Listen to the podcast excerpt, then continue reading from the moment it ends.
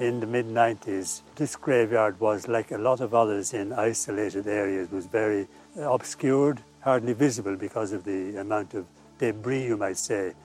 Now, as we look around, a lot of it has been rediscovered and unearthed and made come back to life in, in, in so far as possible. You know? Before had been cleaned, it really was inaccessible. Apart from a small patch here where you can see that's been mowed, the rest of it was completely overgrown. Hello and welcome to Stories from a Living Graveyard, a podcast series created by myself, Fin Dwyer, and Damian Shiels, the host of the Forgotten Irish podcast. The late summer is always a great time for people interested in the past in Ireland. Heritage Week in the middle of August sees thousands of events, many of them free, showcase the incredible history, archaeology, and heritage the country has to offer. This year, things are slightly more subdued as we grapple with COVID 19, but whether you live in Cork or California, this podcast series, Preban, a living graveyard, is going to bring you well off the beaten track into the foothills of the Wicklow Mountains to one of the most incredible graveyards you'll find in Ireland. Neglected in the early 20th century, Preban Cemetery fell into a state of disrepair until 2010 when the Preban Graveyard Committee began what was years of work to restore this remarkable place. Through their work, they uncovered a history that stretches back thousands of years from Neolithic rock art through to incredible stories of rebels in the 1790s.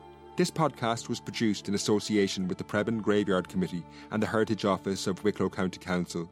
We would like to gratefully thank the Heritage Council and Wicklow County Council for funding this series and the ongoing work to reveal the hidden heritage of Preban Graveyard.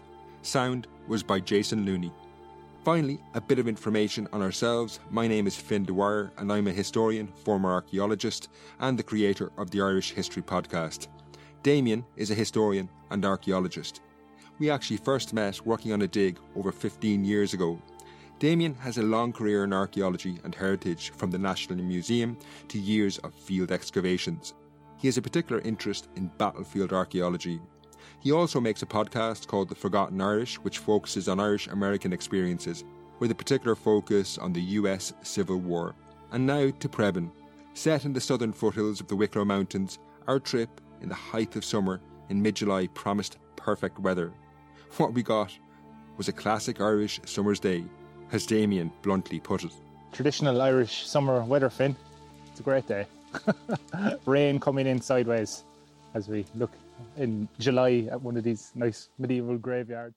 Now, this weather left me worried about the fact that I didn't have proper boots, but ever the optimist, Damian pointed out some positives. Uh, and actually, this type of weather can be pretty good for looking around graveyards and particularly if you're interested in reading the inscriptions and things, because a bit of damp weather can really bring out some of the more difficult to read um, names and dates on these headstones.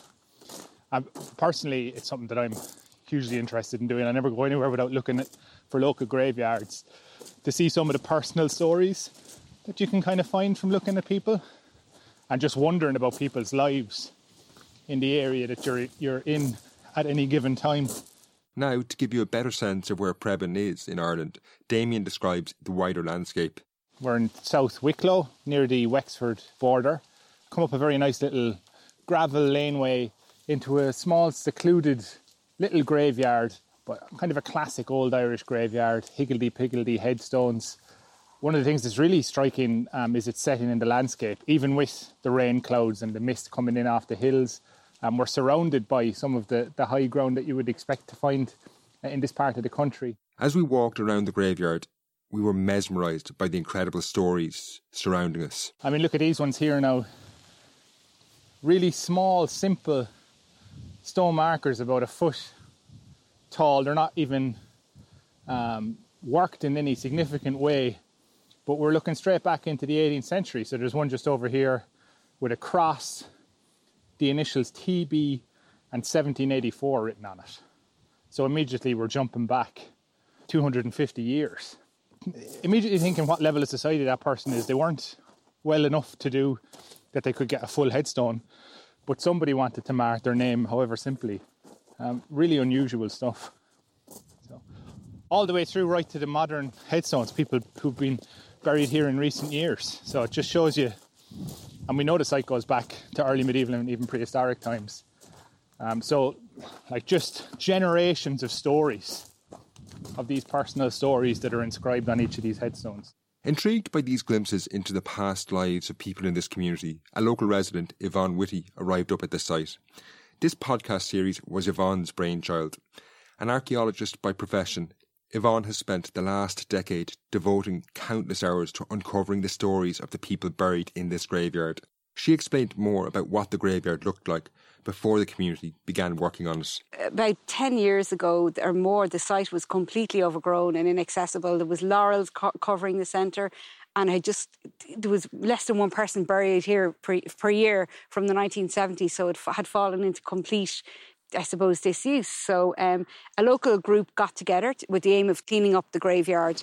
And then I'm from, I would have played here as a child. We're just from down the road, and we, I would have grown up here. So the group we got together and we. Um, we they came in, they cut back the vegetation. I came on board then, knowing the historical importance of the site, and they the group got together and cleaned back the laurels.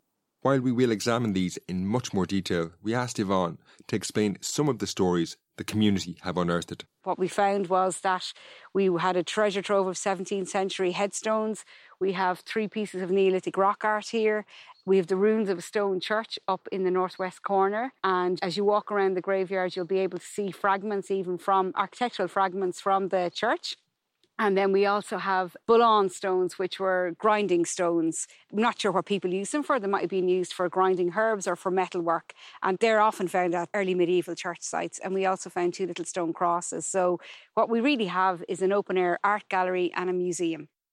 So in the graveyard, there's definitely there's uh, every story I suppose has its own tragic element to it, but there's definitely a couple of graves that really do stand out. So the first one will be the Mulhall family, where there was a family of six killed in a snowstorm in the 1800s, the late 1800s. And actually, during the cleanup of the grave, we think that we have found a plot where they may be buried because they were an unmarked grave. But um, when we cleaned up, there's six headstones all tightly packed together in the one cut. Is it the grave? We don't know, but it's it's potentially maybe their final resting place. Next, Yvonne talked about something that holds a special pride of place in this community the stories of the local people killed in the 1798 rebellion, who will have an episode of their own later in the series. But here, Yvonne gives us a sense of what's to come. Then another grave, I suppose, that deserves um, special mention would be the Lacey brothers. After the Battle of Vinegar Hill, they were making their way back home and they took refuge under a bridge in Ballinglen because the yeomanry would have been patrolling the area. And the story is, is that they met a neighbour um, and he told of their location, and all six people were taken out from under the bridge and shot, executed on the spot. Indeed, the work at the graveyard brought to light a man totally forgotten from this chapter in the community's history. And originally there was six young men killed under a bridge in Ballinglen. And we always knew, it was always well known that the Lacey brothers were buried here. So there's a grave that commemorates them in the graveyard. But we also found then, during the cleanup, we found a James Byrne. And he, um, and he was killed the 21st of June 1798. So his grave had never been known about before. And he was almost written out of the history books. And now we, it's fantastic that we uncovered his grave as a result of the cleanup there's still a mystery as to where the other three are buried, but we're hoping that like they have to be buried in graveyards in the locality. And if these guys were commemorated, there's a good chance that their grave is somewhere, maybe Whitefield, maybe Tinahee, you know, around the area. Uncovering these stories has been a mammoth task. Today, the graveyard is a tranquil and well tended place. Gravel paths make the site accessible. However, this is only after years of hard work by several members of the community from all walks of life. Jack Lynch, who was centrally involved in the project, moved to Preban 20 years ago after a career in the post office in Dublin. Damian interviewed Jack about his involvement, motivated by a personal quest to find a grave dear to his family. My name is Jack Lynch, and I was born and raised in Dublin and uh, worked in Dublin all my life. And 20 years ago, my wife and I, and she's originally from this part of the world, we retired back down here, and we're now 20 years living down the road here, only five minutes walk from the graveyard. And uh, her family, uh, her mother and father, grandmother, grandfather, brother, and cousins are all buried in the graveyard. Oh, wow, okay. So, like, there was the her her grandmother was actually died in 1905, and uh, Her father always said that she was buried somewhere over there. There was a huge big laurel tree in the middle of the graveyard, and obviously she didn't have a headstone. So when in 10 years ago when a local group decided to, to come together to clean up the graveyard i was delighted to, to become part of it hoping all the time to find the grandmother's grave my wife's grandmother's grave. Jack went on to explain how the project started. So it was just a small group uh, and we got together and joe kelly and pat kennedy and myself and eddie whitty just cut out all the weeds and the overgrowth and all the rest of it. And it made a great clearance in the graveyard. And, and when it was cleared, we just discovered a treasure of 17th century, uh, 18th century, 1740, 1750, and 1760 headstones here in the middle of the graveyard that no one had seen, I'd say, for more than 50 years, and maybe not for 100 years. After this had been completed, the community commissioned a geophysical survey to get a better sense of the archaeology of the site. Yvonne explains what this is. So, geophysical survey is kind of like an x ray of the ground, and what it does is it picks up magnetic responses and then from that then um, uh, like it's like an x-ray of the ground. Archaeological features can be um, are detected and we can see what lies beneath the ground without actually having to do any excavation or testing. So it gives a good sense of what's there without the need to excavate. Now this survey wasn't just a stab in the dark. Yvonne and the committee suspected that there was much more than what was visible to the eye in Preban. So we knew that there was potentially quite a lot of archaeology in the fields surrounding the graveyard, and um, a clue to the name gives it away. It's called the church field. So after the graveyard had been cleaned up by the locals, so we did a geophysical survey to identify the extent of the archaeology and how far it went out beyond the confines of the graveyard. The results of the geophysical survey were intriguing. Outside in the fields all around, there's enclosures and linear features and evidence of burnt pits as well. Maybe corn drying kilns or that. Sometimes you'd find those outside of early medieval church sites where more dangerous activities, like if a spark hit, so they, they're out in the fields surrounding the graveyard. And we don't know, maybe this ties in with the Neolithic rock art that we've identified on the site potentially, but we know that this originally this site would have been um, a lot bigger than it is today. And um, yeah, and the, our, the geophysics results confirms this. While this gave an overall understanding of the site, crucial to revealing the specific stories of the graveyard was a project carried out by Jack Lynch, who recorded the names visible on the gravestones in the cemetery, as he explained to Damian. So, right behind the Lacey grave, there's a 1747 Roger Roger McManus grave, and it, it's only a slate headstone, and the reading is as clear as day since 1747. And I just fell in love with it and said, I'm going to start recording the headstones. Uh, and you just started off from there? I started from there.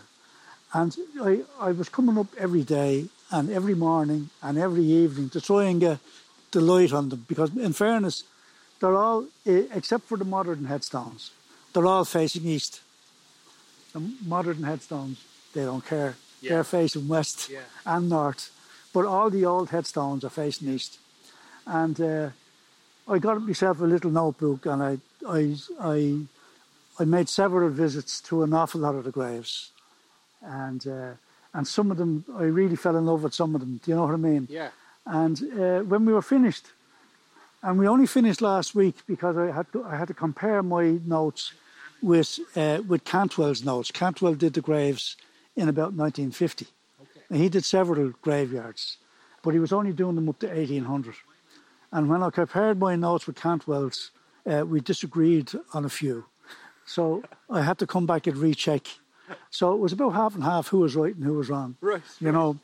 But uh, and can I just add? Did you did you find your your wife's grandmother's grave no, No, okay. I, like right. clearly she didn't have a headstone. Right. She may have had a stone. Right. Over her grave, but she didn't. Now, in recent years, we named her on this one here, okay, just brilliant. to just to give her a mention, Catherine Devereux Nee Sherlock. It's a lovely tribute to her, though. Yeah. Anyway, that looking for her grave oh, it was brilliant. led to yeah, all of this. It was brilliant, yeah. Amazing, yeah. yeah, yeah, yeah. The results of this are an impressive catalogue of generations of people who lived in this community. But uh, we ended up uh, reading the headstones of of 150, uh, 150 headstones, and we have 327 names. Now, seven of them don't have a Christian name; right. they just have a surname. So, of the 320 names we have, over 200 are men and only 118 are women. The 100, 202 men and 118 women. Okay. So- they were more likely to get their names. So the women obviously buried the men first. Yeah. And nobody bothered to put their name on the headstone yeah, when they yeah. were going into it. You know, the, Yeah. the ladies were more uh, worried more about getting the name on the headstone than anybody worried about getting their names on the headstone, or so it appears. Yeah. Among these was an incredible grave, which gives an insight into what must have been a remarkable life. There's a Burthistle grave over there. We can't get the, sur- the Christian name. We have the surname Burthistle. And the only other thing we can read on it is aged 108 years. Wow.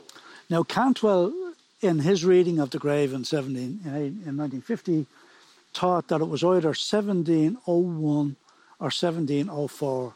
Now, we, we can't hang our hat on that. It's definitely 1700, but we, we but if it is 1704, the man was born in the 1590s. The man was alive when Elizabeth I Or- was on the throne. Correct. Man or woman. This graveyard has continued to reveal its secrets, sometimes just in the course of maintenance work, as Yvonne now talks about one of the rarest finds.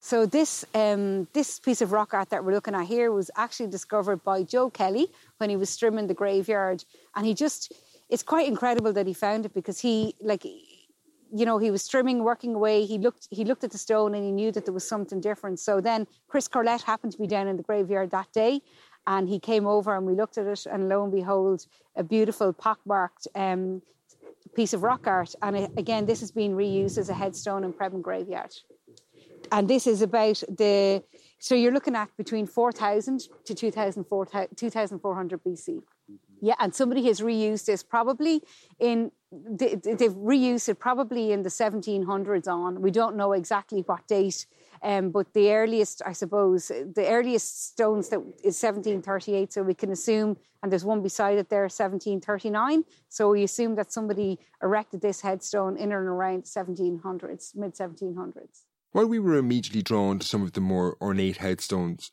Yvonne was also keen to point out that there are traces everywhere of people less well off who couldn't afford to have their names inscribed in stone. in terms of the headstones here, in a way, you've got, I suppose, like a real example of you've got the people who could afford headstones, who could afford stone cutters of the time, and they have quite elaborately carved headstones. Then you've got people maybe who who they wanted to remember the dead. They've a simple X marked on the stone, and then they've got other people who the people who are poor in the times of the famine, and they just have simple grave marks where there's just a slate stone inserted into the ground. And we have 322 names recorded, but there's at least three times that amount in little grave markers that are left here, you know, in the unmarked graves. So, and you can see the amount of humps and bumps the whole way through the to the graveyard. Like this, this site has been people have been buried here for a long, long time, and you can, as you can see by the topography, all the little mounds and humps and hollows. In the coming episodes, we will hear some of the stories of people buried in Preban. In part two, which is out tomorrow, we will return to the earliest of these stories, from the Middle Ages and before. Until then, Slán.